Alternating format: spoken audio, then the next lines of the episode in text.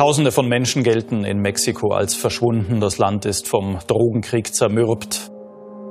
Im September 2014 geschieht im Bundesstaat Guerrero, das liegt ganz im Süden von Mexiko, ein Verbrechen, das es bis in die Tagesschau schafft. Für besonderes Aufsehen und wütende Proteste sorgt ein Fall von 43 Studenten aus Iguala, die Ende September verschleppt worden waren. Studenten der Escuela Normal Rural de Ayotzinapa machen sich auf den Weg zu einer Demonstration in Mexiko-Stadt. Und dafür besetzen sie in der Stadt Iguala mehrere Reisebusse. Dazu muss man sagen, das ist in der Gegend an sich nicht ungewöhnlich, sondern eine Art Tradition. Dieser Bundesstaat Guerrero gehört zu den ärmsten Gegenden Mexikos. Die Studierenden kommen in der Regel aus indigenen Familien und sie haben nicht das Geld für ein Ticket in die Hauptstadt. Und deshalb wählen sie immer mal wieder diesen etwas rabiaten Weg. Sie kapern Busse. Die Busunternehmen tolerieren die Aktionen meistens auch. Aber an diesem Tag läuft es völlig aus dem Ruder. Denn schon kurz nach Beginn der Fahrt stoppt die Polizei die Studenten und die Beamten beginnen, auf die Busse zu schießen.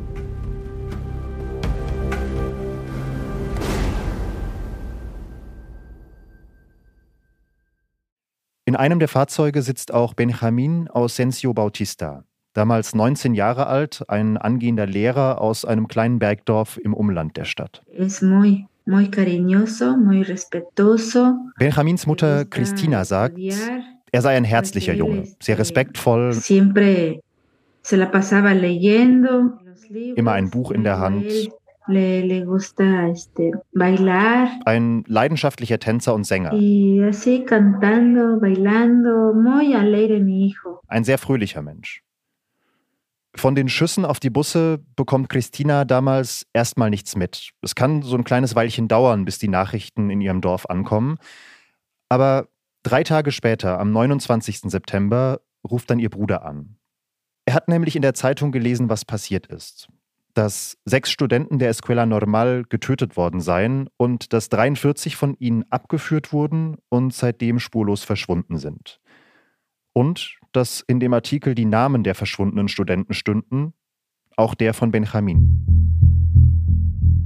Yo le marqué a mi hijo, pero no, no entró la llamada al buzón. Christina versucht sofort, Benjamin anzurufen, aber sie kommt nicht durch und nimmt den nächsten Bus in die Stadt, zur Hochschule. Sie sagt, sie sei da noch hoffnungsvoll gewesen, dass sie ihren Sohn in der Hochschule finden werde. Als sie auf dem Campus ankommt, ist alles voller Menschen. Überall Eltern, die versuchen, unter den Studenten ihre Kinder zu finden. Christina spricht einen jungen Mann am Eingang an und fragt nach ihrem Sohn. Me dice, tía, ¿cómo se llama su hijo? Le digo, Benjamín Asensio Bautista. Ya él tenía una lista, tenía su cuaderno. Dieser junge Mann schaut in sein Schreibheft und sagt, Me dice, tía, dice, este, su hijo está desaparecido con los demás compañeros. ihr Sohn sei einer der Verschwundenen. Pero los estamos buscando, los vamos a encontrar, dice. Aber sie seien auf der Suche nach ihm und sie werden ihn finden. Hallo, hier ist Janis Karmesin aus dem Podcast-Team von Zeit Online. Und ich bin Luisa Hommerich aus dem Investigativteam der Zeit. Sie hören Der Spion in unseren Handys, einen Podcast über die mächtigste Cyberwaffe der Welt und darüber, wie ihr Einsatz völlig außer Kontrolle geraten ist. Das hier ist Folge 3, Kunde 0.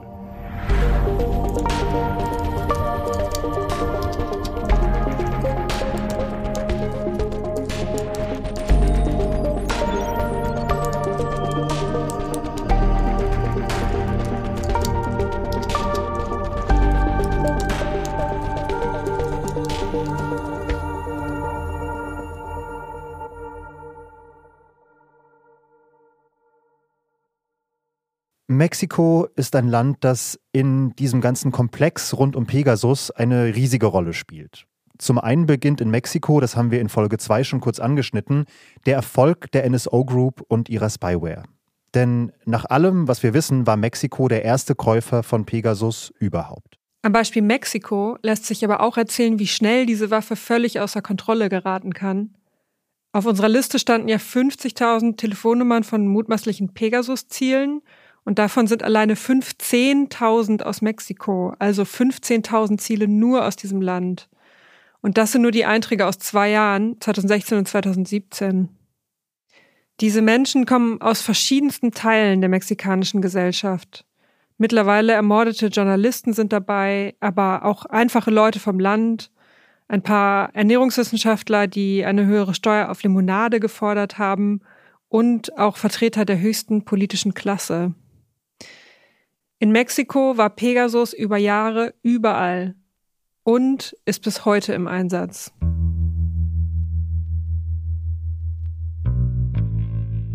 Man muss ein ganzes Stück zurück in der Geschichte, um wirklich zu verstehen, wieso Pegasus ausgerechnet in diesem Land so groß und so mächtig werden konnte. Und zwar ins Jahr 2006. Da ist Felipe Calderón zum neuen mexikanischen Präsidenten gewählt worden und er hat damals ein Land im Chaos übernommen. Drogenkartelle haben in vielen Landesteilen an Macht gewonnen, sie kontrollieren ganze Gegenden, sie morden, sie haben mit dem Drogenhandel bis dato schon Millionen gemacht. Und der mexikanische Staat hat machtlos zugeschaut. Calderón wollte genau das ändern. Ese desafío al Estado tiene que ser combatido con toda la fuerza del Estado.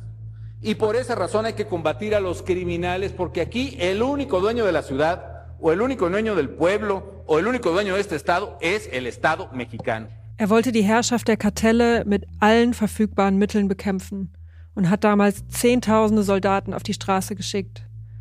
Konfliktforscher bewerten die Auseinandersetzungen von damals heute als einen Krieg im Inneren. Das waren wirklich turbulente Jahre. Die Kriminellen haben Militärkonvois angegriffen, Anschläge auf öffentlichen Plätzen oder in einem großen Casino in Monterrey verübt. Zehntausende Menschen sind dabei getötet worden oder spurlos verschwunden. Und zwar aus allen Lagern. Narcos, Sicherheitskräfte, Zivilisten.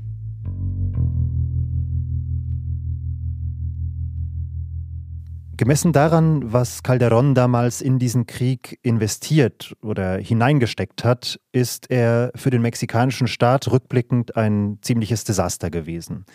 Aber es gab auch einen großen Profiteur dieses mexikanischen War on Drugs. It was the rise of the Mexican army within Mexican state. Die mexikanische Armee ist in diesen Jahren wichtiger, mächtiger und einflussreicher geworden.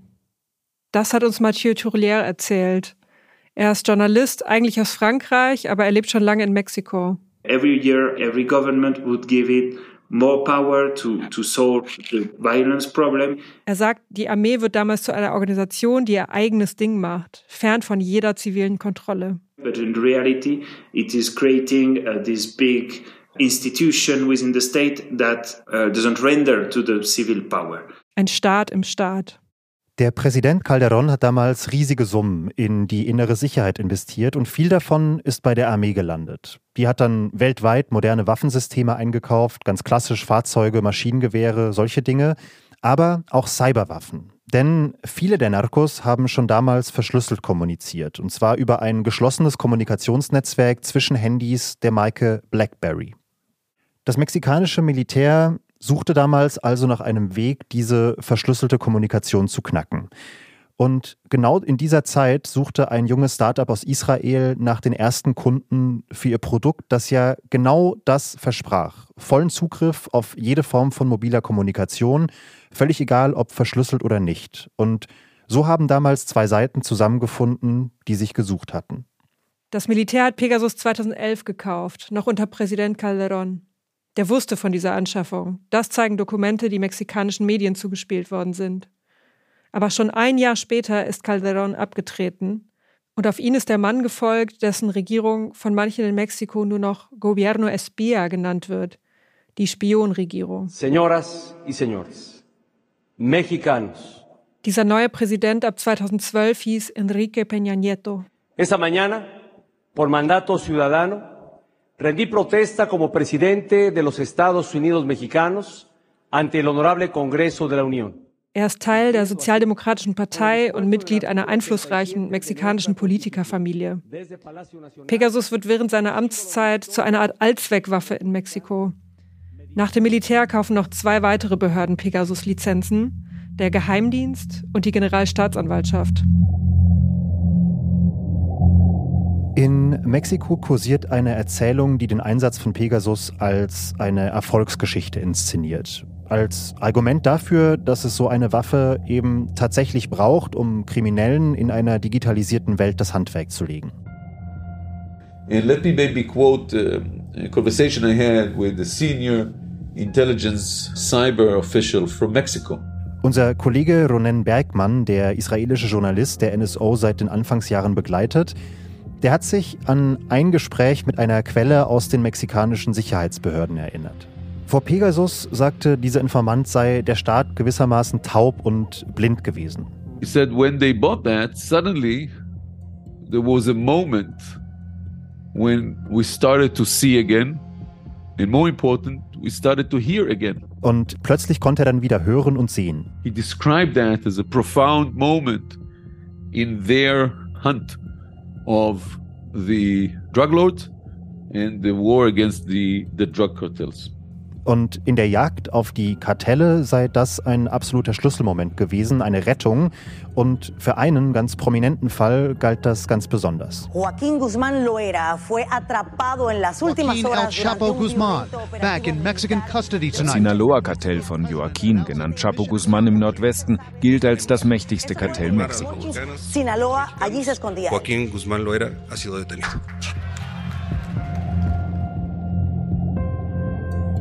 Im Januar 2016 haben Spezialkräfte im nördlichen Bundesstaat Sinaloa einen der meistgesuchten Männer der Welt verhaftet, Joaquín Guzmán, besser bekannt als El Chapo.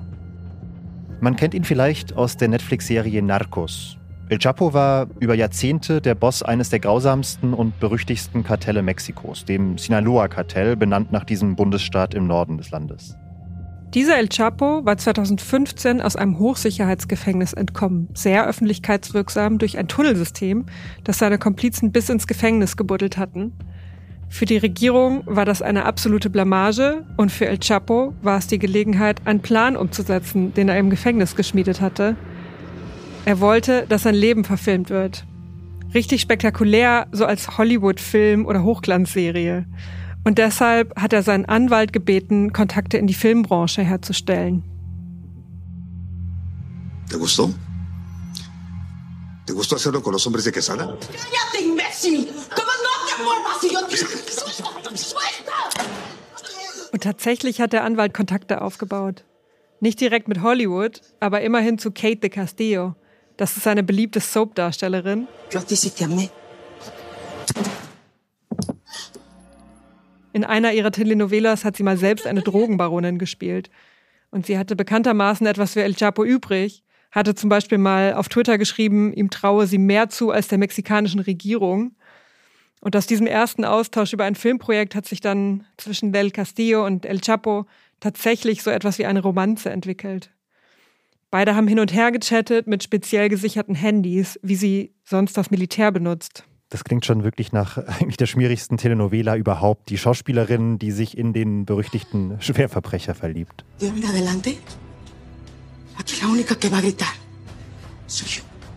Jedenfalls haben die beiden irgendwann beschlossen, dass sie sich treffen wollen. Aber die mexikanischen Sicherheitsbehörden haben die Beziehung der beiden die ganze Zeit sehr aufmerksam beobachtet. Denn tausende Kilometer entfernt, in Israel, hatte die NSO Group Del Castillos Smartphone längst geknackt und es mit Pegasus infiziert. Genauso wie das von El Chapos Anwälten. An der Stelle nochmal als kleiner Reminder, was Pegasus kann. Nachrichten mitlesen, Anrufe abhören, Bewegungen einer Person nachvollziehen. Also eine sehr gute Datengrundlage, wenn man so einen Schwerverbrecher sucht. Und in all diesen Daten haben die Behörden an einem Punkt ein Muster erkannt. Sie haben sein Versteck identifiziert. Und im Januar 2016 haben sie zugeschlagen, haben El Chapo erneut festgenommen und inhaftiert.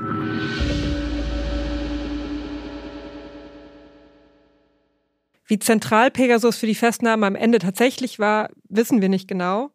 Aber für NSO ist die Geschichte natürlich der perfekte PR-Stand. Einer der meistgesuchten Männer der Welt, gefangen mit der Hilfe von Pegasus.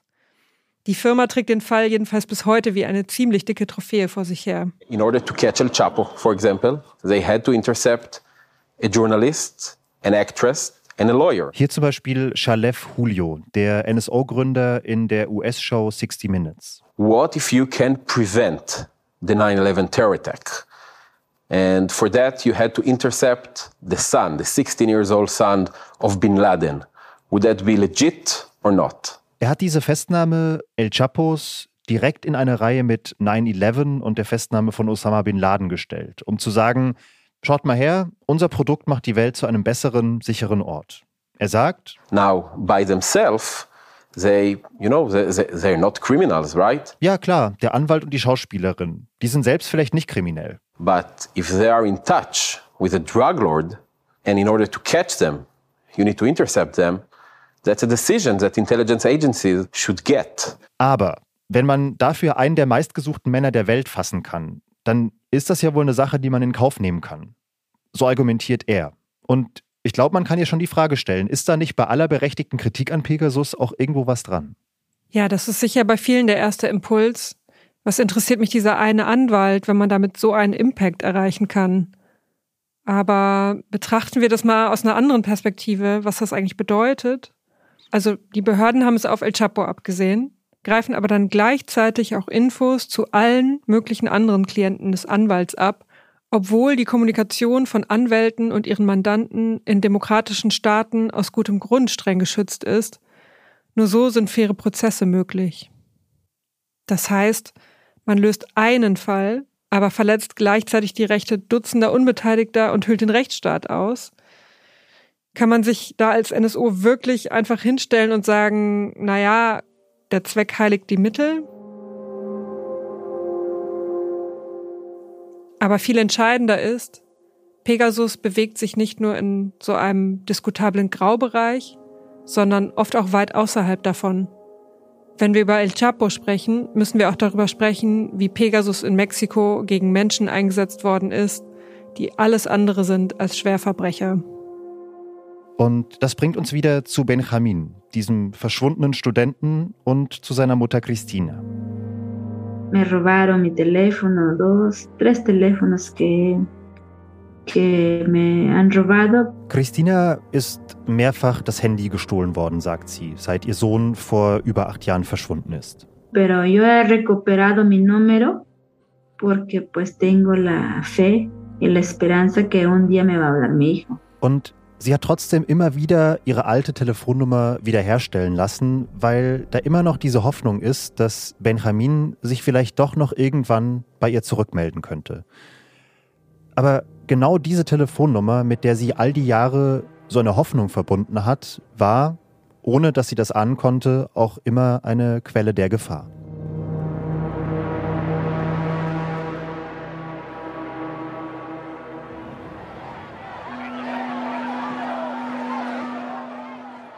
Wir springen noch einmal zurück in der Erzählung in die Wochen und Monate nach dem Angriff auf die Studenten im Herbst 2014. Dieser Fall hat viele Menschen in Mexiko erschüttert.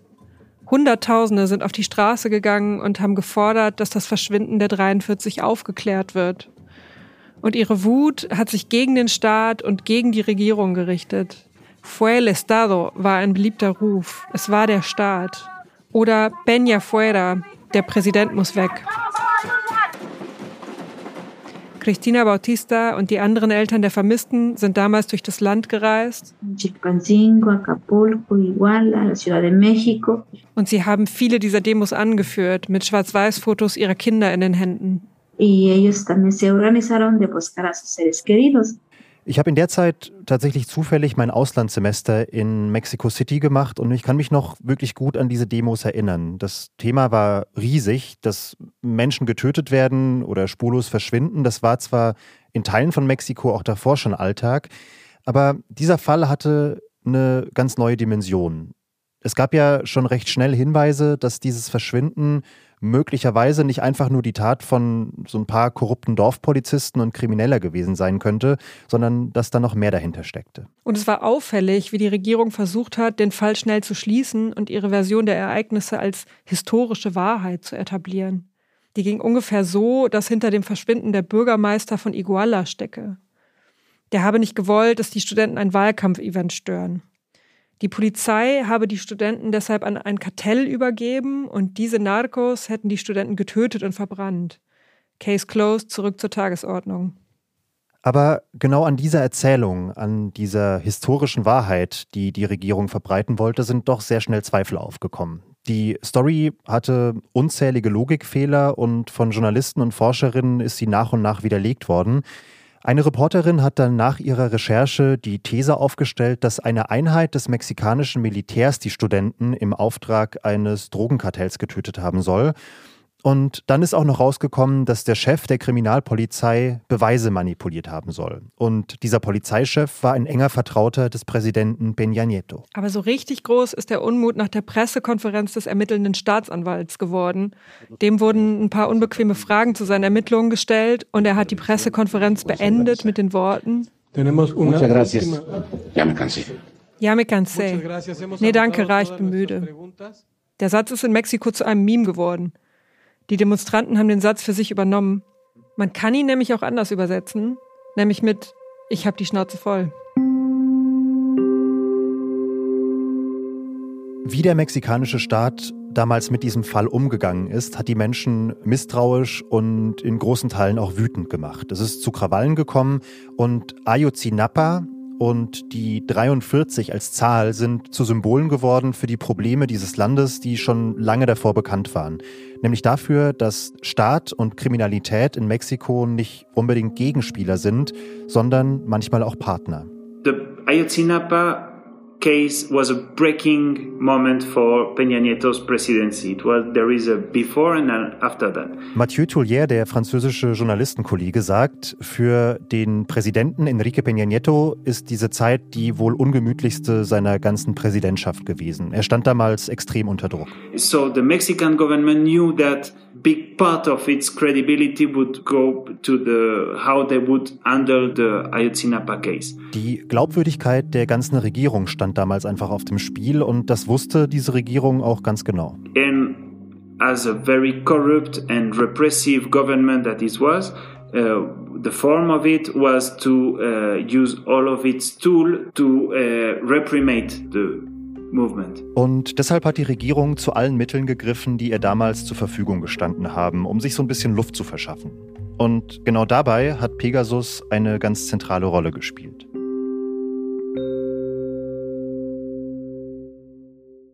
Nachdem das Verschwinden der 43 Studenten bekannt geworden war, haben Cristina Bautista und die anderen Angehörigen nicht nur Unterstützung von der breiten Bevölkerung auf der Straße bekommen, sondern auch von einer in Mexiko sehr prominenten politischen Stimme.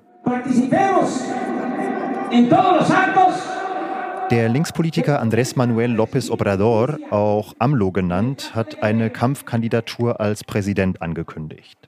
Er ist so ein alter Rivale des Präsidenten Peña Nieto und er hat damals bei öffentlichen Auftritten den Eltern der Studenten seinen Beistand versprochen und hat gesagt, wenn ich Präsident bin, dann wird die Wahrheit über diesen Fall ans Licht kommen. Und auch aus der Zivilgesellschaft kam Unterstützung. Menschenrechtsorganisationen haben den Angehörigen ihre Anwälte zur Verfügung gestellt und die Interamerikanische Kommission für Menschenrechte hat eine Ermittlungsgruppe mit diplomatischem Status nach Mexiko geschickt. Sie sollten die Ereignisse unabhängig untersuchen und die Wahrheit ans Licht bringen. Es haben sich also zwei Lager gebildet. Hier der Staat und da die Eltern der 43 und ihre Unterstützer. Und ziemlich bald sind diese Unterstützer öffentlich unter Druck geraten. 2016 sind Gesprächsmitschnitte durch die sozialen Netzwerke gegangen. Da waren zwei Telefonate, die zu einem Clip zusammengeschnitten wurden. Eins zwischen dem Vater von einem der 43 Studenten und dem Anwalt der Angehörigen, Vidulfo Rosales. Und dann ein Anruf zwischen Rosales und seiner Ehefrau. ¿Y dónde está? Y no sé por qué todos se les da que se quieran bañar en un pinche frío, casi todos pinches bolas de indios. Rosales ist in dem Gespräch genervt von den Eltern der verschwundenen Studenten, also von seinen Mandanten. Und er spricht da im vermeintlich geschützten privaten Raum auch ziemlich abfällig über sie. Nennt sie zum Beispiel verlauste Indios. Rassistisch, keine Frage. Aber zum einen ist Rosales eben selbst indigen und zum anderen ist es ein privates Telefonat. Ja, also verrat's nicht weiter, Luisa, aber ich kotze mich manchmal nach so einem richtig miesen Arbeitstag zu Hause im Privaten auch einfach mal über meine Arbeitskolleginnen und Kollegen aus. Vollkommen normal und verständlich, würde ich sagen. Jedenfalls wurde dieser Videomitschnitt im Internet und in den Medien ziemlich hochgespielt. Rosales wurde als schlechter Mensch diffamiert und auch gegen die internationalen Ermittler von der Interamerikanischen Menschenrechtskommission lief in regierungsnahen Medien eine Schmierenkampagne. Ihnen wurde zum Beispiel Veruntreuung von Geldern vorgeworfen. Und plötzlich hat das Land darüber gesprochen und nicht mehr permanent über die Suche dieser Leute nach der Wahrheit. Die Bewegung, die für die Aufklärung des Verschwindens der 43 Studenten gekämpft hat, stand also plötzlich schlecht da, also irgendwie zwielichtig, unehrlich, unmoralisch und unglaubwürdig.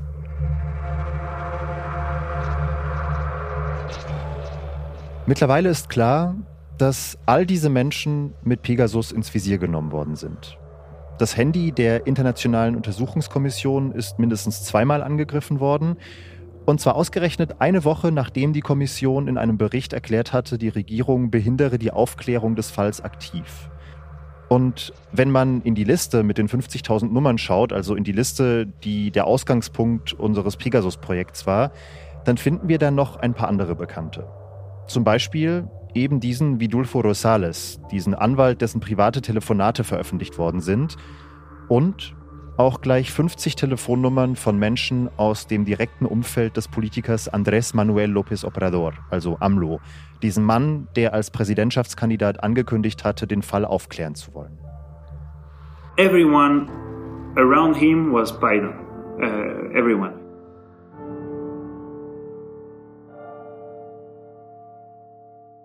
Mathieu Tourlière sagt, im Grunde wurde so ziemlich jede und jeder aus seinem Umfeld überwacht. His wife, his sons, seine Geschwister, sein Fahrer, seine Ärzte, all of the members of his first political cycles. Die ganze Spitze seiner Partei stand unter Beobachtung. Und auch aus diesem Umfeld sind damals Tonaufnahmen aufgetaucht. Die sollten suggerieren, dass seine Familie korrupt sei, dass er krank sei und deshalb nicht gemacht für die Härten einer Präsidentschaft we can see that they used the spying technology to try to divide the movement. Mathieu sagt, diese Bewegung, die sich damals gegen die Regierung richtete, sollte auseinandergetrieben werden und geschwächt werden.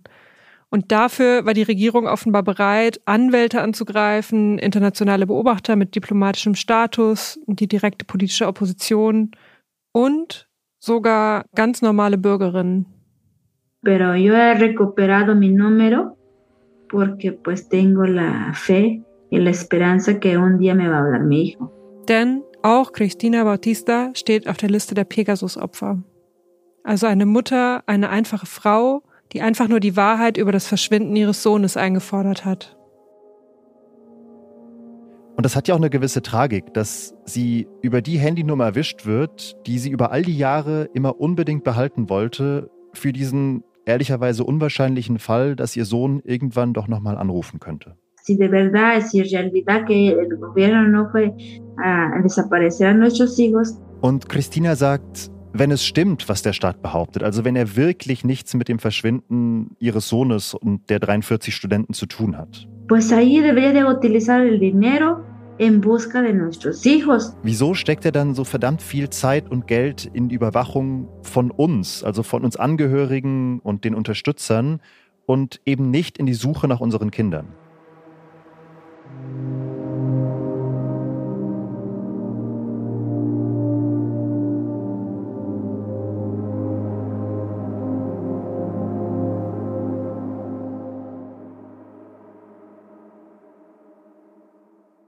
Seit der Präsidentschaftswahl 2018 regiert Andrés Manuel López Obrador, also eines der Pegasus-Opfer, Mexiko übrigens tatsächlich. Als bekannt geworden ist, dass sein Umfeld umfassend mit Pegasus überwacht worden ist, hat er erklärt, seitdem er im Amt sei, sei Schluss mit dem Missbrauch von Pegasus. Aber mittlerweile wissen wir, das stimmt so nicht. Yeah, we have proof that NSO has been used in 2000 19, 2020. Gemeinsam mit Kollegen hat Mathieu recherchiert, dass auch während Amlos Präsidentschaft Pegasus in Mexiko weiter eingesetzt worden ist. Also um das nochmal klarzustellen. Pegasus wurde selbst dann noch missbraucht, als ein direktes Opfer von Pegasus das Land regiert hat. Das zeigt, wie unfassbar verführerisch dieses Tool ist und wie sein Einsatz in Mexiko komplett außer Kontrolle geraten ist. We have identified at least four persons, uh, among them two journalists and one human rights defender. Und die Opfer, die aus dieser Zeit identifiziert worden sind, sind eben wieder keine Kriminellen, sondern Journalisten und Menschenrechtsverteidiger. Alles Menschen, die Missstände bei der mexikanischen Armee angeprangert haben oder zu Drogenkartellen recherchiert haben. But you know that how uh, Pegasus began in Mexico. Und Mathieu sagt, so ging es damals auch los, als die ersten Fälle bekannt geworden sind, damals noch unter dem alten Präsidenten Enrique Peña Nieto. Es waren am Anfang ein paar wenige Einzelfälle, die die Regierung einfach so wegwedeln konnte. Then we saw that there were thousands of persons, you know. Und am Ende waren es dann doch Tausende.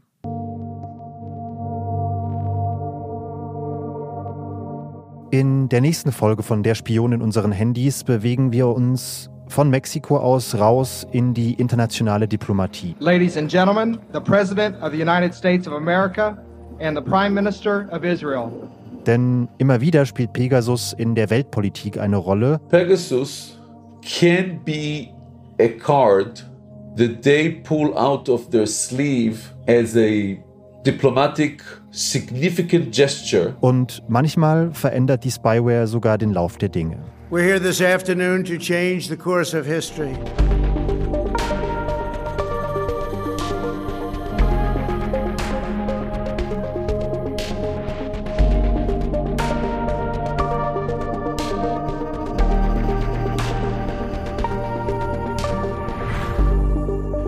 Host und Autoren dieser Folge waren wir, Janis Karmesin und Luisa Hommerich. Die Redaktion hatte Ole Pflüger, Produktion Milica Tekeljeva und Maria Swidrig für Pool Artists. Die Musik kommt von Joscha Grunewald, Mitarbeit Clara Löffler und Paulina Kraft. Und noch vielen Dank an unsere Partner, das Forbidden Stories Netzwerk und Amnesty International.